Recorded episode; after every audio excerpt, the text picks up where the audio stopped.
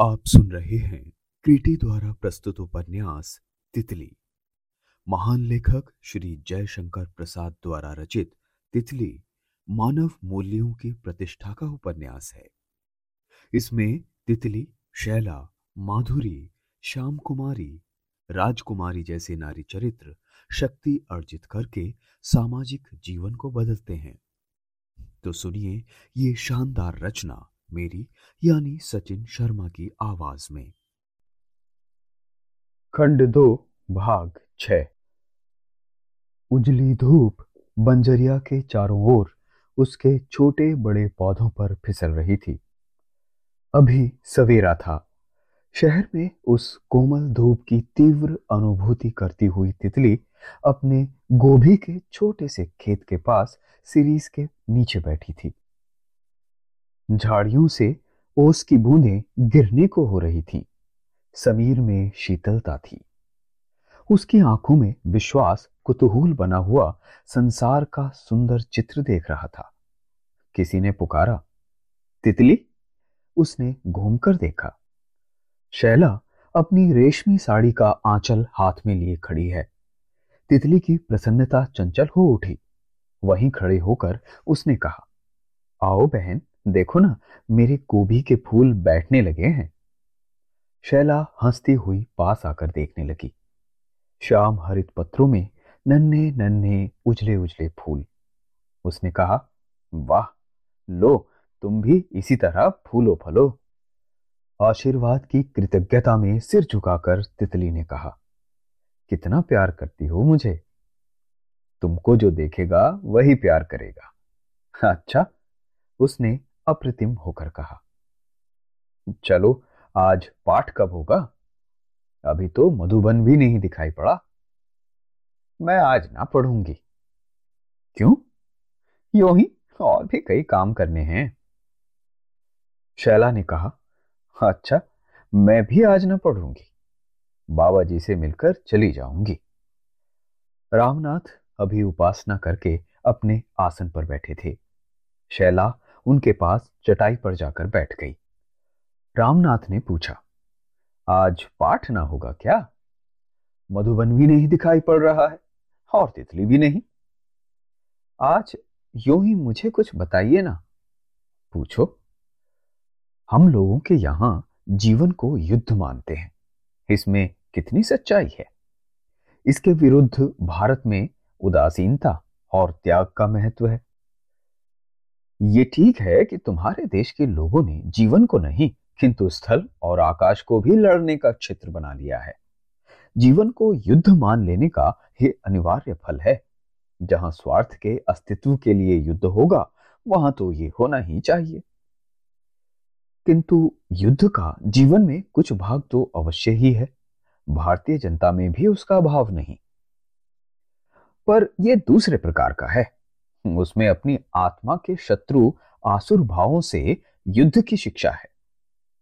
प्राचीन ऋषियों ने बतलाया है कि भीतर जो काम का और जीवन का युद्ध चलता है, उसमें जीवन को विजयी बनाओ। किंतु मैं तो ऐसा समझती हूँ कि आपके वेदांत में जो जगत को मिथ्या और भ्रम मान लेने का सिद्धांत है, वही यहाँ के मनुष्यों को उदासीन बनाता है। संसार को असत्य समझने वाला मनुष्य कैसे किसी काम को विश्वासपूर्वक कर सकता है? मैं कहता हूँ कि यह वेदांत पिछले काल का सांप्रदायिक वेदांत है, जो तर्कों के आधार पर अन्य दार्शनिक को परास्त करने के लिए बना। सच्चा वेदांत व्यवहारिक है। वो जीवन समुद्र आत्मा को उसकी संपूर्ण विभूतियों के साथ समझता है। भारतीय आत्मवाद के मूल में व्यक्तिवाद है किंतु उसका रहस्य है समाजवाद की रूढ़ियों से व्यक्ति की स्वतंत्रता की रक्षा करना। और व्यक्ति की स्वतंत्रता का अर्थ है व्यक्ति समता की प्रतिष्ठा, जिसमें समझौता अनिवार्य है। युद्ध का परिणाम मृत्यु है। जीवन से युद्ध का क्या संबंध? युद्ध तो विच्छेद है और जीवन में शुद्ध सहयोग है। अच्छा तो मैं मान लेती हूँ, परंतु सुनो, तुम्हारे ईसा के जीवन में और उनकी मृत्यु में इसी भारतीय संदेश की क्षीण प्रतिध्वनि है। आपने ईसा की जीवनी भी पढ़ी है। क्यों नहीं? किंतु तुम लोगों के इतिहास में तो उसका कोई सूक्ष्म निदर्शन नहीं मिलता जिसके लिए ईसा ने प्राण दिए थे। आज सब लोग यही कहते हैं कि ईसाई धर्म सेमेटिक है। किंतु तुम जानती हो कि यह सेमेटिक धर्म क्यों सेमेटिक जाति के द्वारा अस्वीकृत हुआ? नहीं, वास्तव में वो विदेशी था। उनके लिए वो आर्य संदेश था। और कभी इस पर भी विचार किया है तुमने कि वो क्यों आर्य जाति की शाखा में फूला फला? वो धर्म उसी जाति के आर्य संस्कारों के साथ विकसित हुआ, क्योंकि तुम लोगों के जीवन में ग्रीस और रोम की आर्य संस्कृति का प्रभाव सोलह आने था ही। उसी का ये परिवर्तित रूप संसार की आँखों में चकाचौंध उत्पन्न कर रहा है। किंतु व्यक्तिगत पवित्रता को अधिक महत्व देने वाला वेदांत आत्मशुद्धि का प्रचारक है। इसीलिए इसमें संगबद्ध प्रार्थनाओं की प्रधानता नहीं। तो जीवन की अतृप्ति पर विजय पाना ही भारतीय जीवन का उद्देश्य है ना? फिर अपने लिए?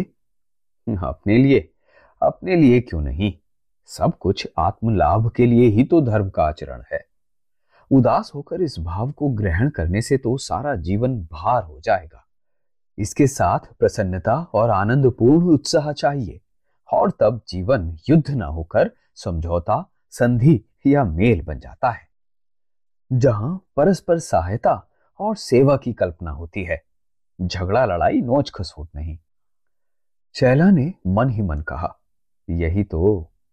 उसका मुँह प्रसन्नता से चमकने लगा।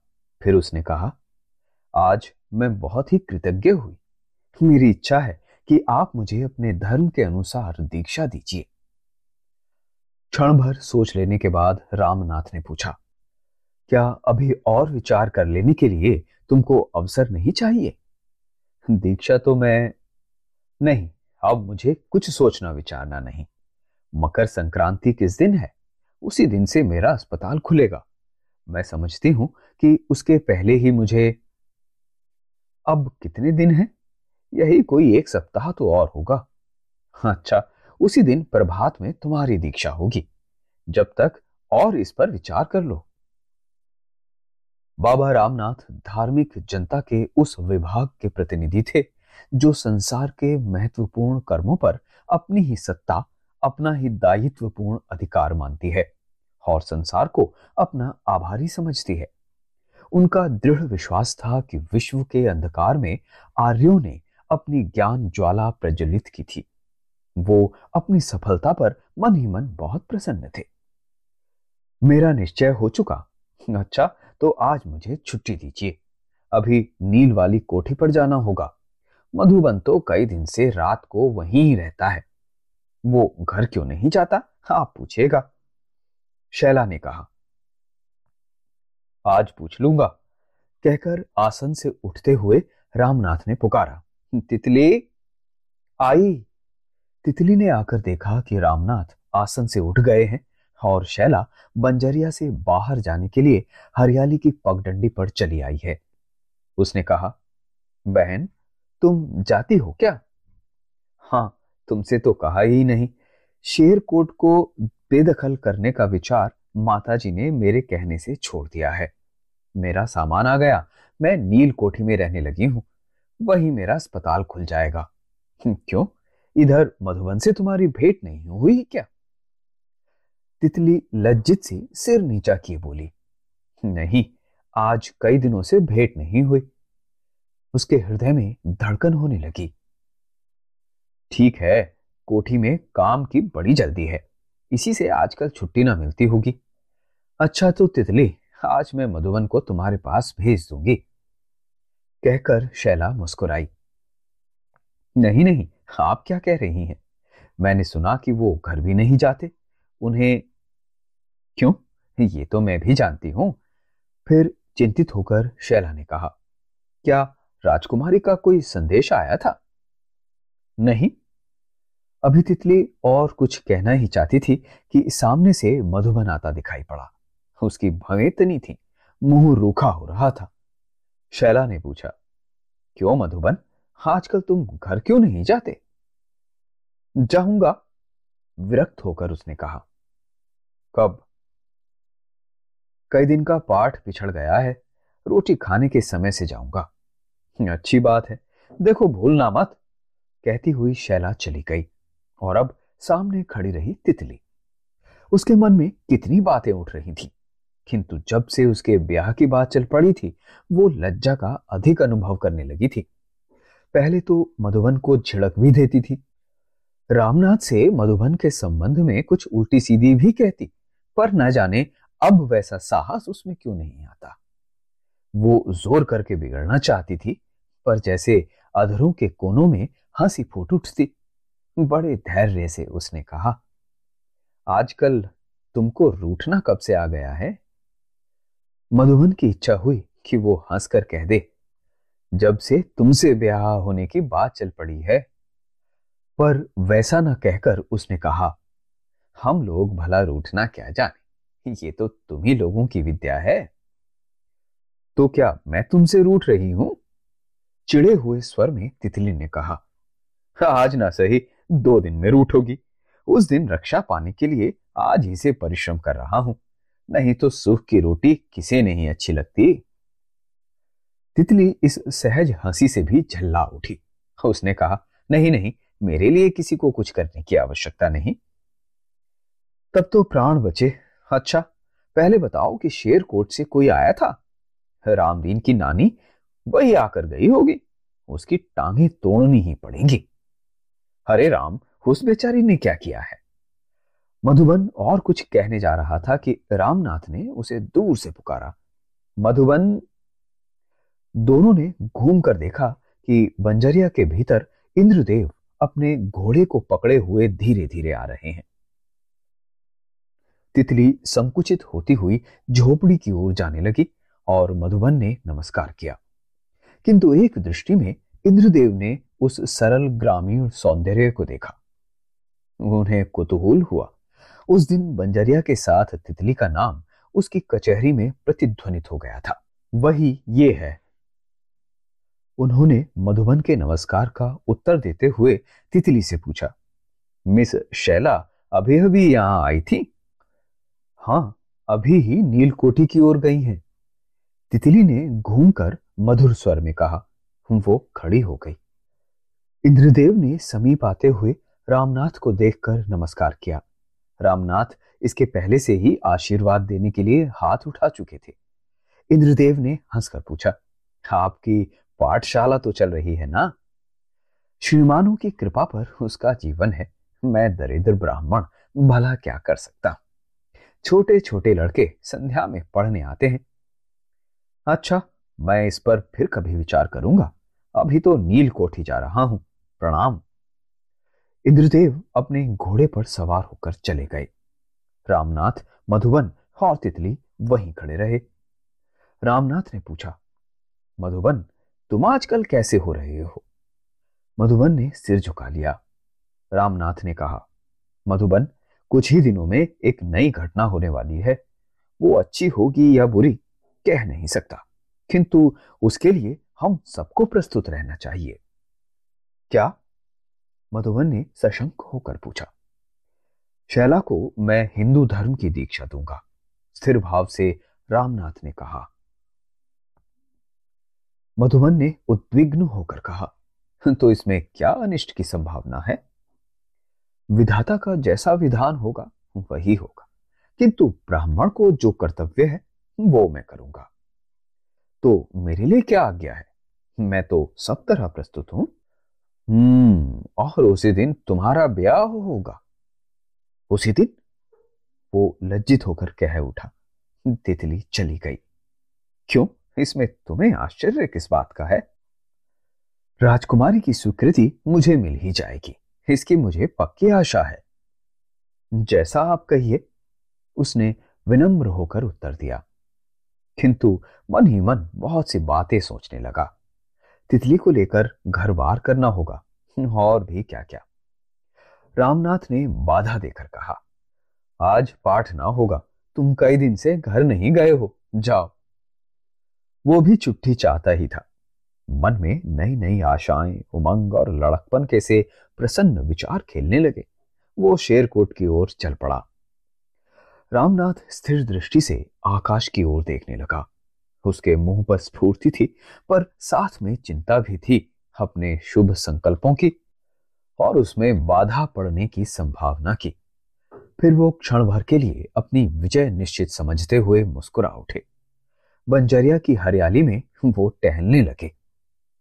उनके मन में इस समय हलचल हो रही थी कि ब्याह किस रीति से किया जाए। बारात तो आएगी नहीं, मधुबन ये चाहेगा तो पर मैं व्यर्थ का उपद्रव बढ़ाना नहीं चाहता। तो भी उसके और तितली के लिए कपड़े तो चाहिए ही, और मंगल सूचक कोई आभरण तितली के लिए। अरे, मैंने अभी तक किया ही क्या? वो अपनी असावधानी पर झल्लाते हुए झोपड़ी के भीतर कुछ ढूँढने चले। किंतु पीछे फिरकर देखते हैं तो राजकुमारी रामदीन की नानी के साथ खड़ी है। उन्होंने कहा, आओ, तुम्हारी प्रतीक्षा में था। बैठो। राजकुमारी ने बैठते हुए कहा, मैं आज एक काम से आई हूँ। मैं अभी अभी तुम्हारे आने की बात सोच रहा था, क्योंकि अब कितने दिन रह गए हैं? नहीं बाबा जी ब्याह तो नहीं होगा। उसने साहस से कह दिया, क्यों? नहीं क्यों होगा? रामनाथ ने आश्चर्य से पूछा, ऐसे निठल्ले से तितली का ब्याह करके उस लड़की को क्या भाड़ में झोंकना है? आज कई दिनों से वो घर भी नहीं आता। मैं मरकुट कर गृहस्थी का काम चलाती हूँ। बाबा जी इतने दिनों से आपने भी मुझे इसी गाँव में देखा सुना है। मैं अपने दुख के दिन किस तरह काट रही हूँ? कहते कहते राजकुमारी की आँखों में आँसू भर आए। रामनाथ हथ बुद्धि से उस स्त्री का अभिनय देखने लगे, जो आज तक अपनी चरित्र दृढ़ता की यश पताका गाँव भर में ऊँची किए हुई थी। राजकुमारी का दारिद्र्य में रहते हुए भी कुलीनता का अनुशासन सब लोग जानते थे। किंतु सहसा आज ये कैसा परिवर्तन? रामनाथ ने पूरे बल से इस लीला का प्रत्याख्यान करने का मन में संकल्प कर लिया। बोले, सुनो राजो, ब्याह तो होगा ही। जब बात चल चुकी है तो उसे कहना ही होगा। इसमें मैं किसी की बात नहीं सुनूँगा, तुम्हारी भी नहीं। क्या तुम्हारे ऊपर मेरा कुछ अधिकार नहीं है बेटी? आज ऐसी बात।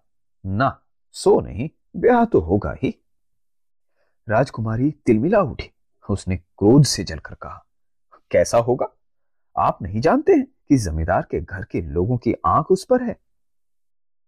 इसका क्या अर्थ है, राजकुमारी? समझाकर कहो, ये पहेली कैसी? पहेली नहीं, बाबा जी। कुंवर इंद्रदेव से तितली का ब्याह होगा। और मैं कहती हूँ कि मैं करा दूँगी। रामनाथ के सिर के बाल खड़े हो गए। ये क्या कह रही हो तुम? तितली से इंद्रदेव का ब्याह असंभव है। असंभव नहीं, मैं कहती हूँ ना, आप ही सोच लीजिए, तितली कितनी सुखी होगी। पल भर के लिए रामनाथ ने भूल की थी। वो एक सुख स्वप्न था। उन्होंने संभल कर कहा, मैं तो मधुबन से ही उसका ब्याह निश्चित कर चुका हूँ। तब दोनों को ही गाँव छोड़ना पड़ेगा। और आप तो दो दिन के लिए अपने बल पर जो चाहे कर लेंगे। फिर तो आप जानते ही हैं कि बंजरिया और शेरकोट दोनों ही निकल जाएँगे। और रामनाथ चुप होकर विचारने लगे। फिर सहसा उत्तेजित से बड़बड़ा उठे। तुम भूल करती हो राजो, तितली को मधुबन के साथ प्रदेश जाना पड़े, ये भी मैं सह लूँगा, पर उसका ब्याह दूसरे से होने पर वो बचेगी नहीं। राजकुमारी ने अब रूप बदला। बहुत तीखे स्वर में बोली तो आप मधुबन का सर्वनाश करना चाहते हैं? कीजिए, मैं स्त्री हूँ, क्या कर सकूँगी? वो आँखों में आँसू भरे उठ गई। रामनाथ भी काठ की तरह चुपचाप बैठे नहीं रहे, वो अपनी पोटली टटोलने के लिए झोपड़ी में चले गए। जब रामनाथ झोपड़ी में से कुछ हाथ में लिए बाहर निकले तो मधुबन दिखाई पड़ा। उसका मुँह क्रोध से तमतमा रहा था।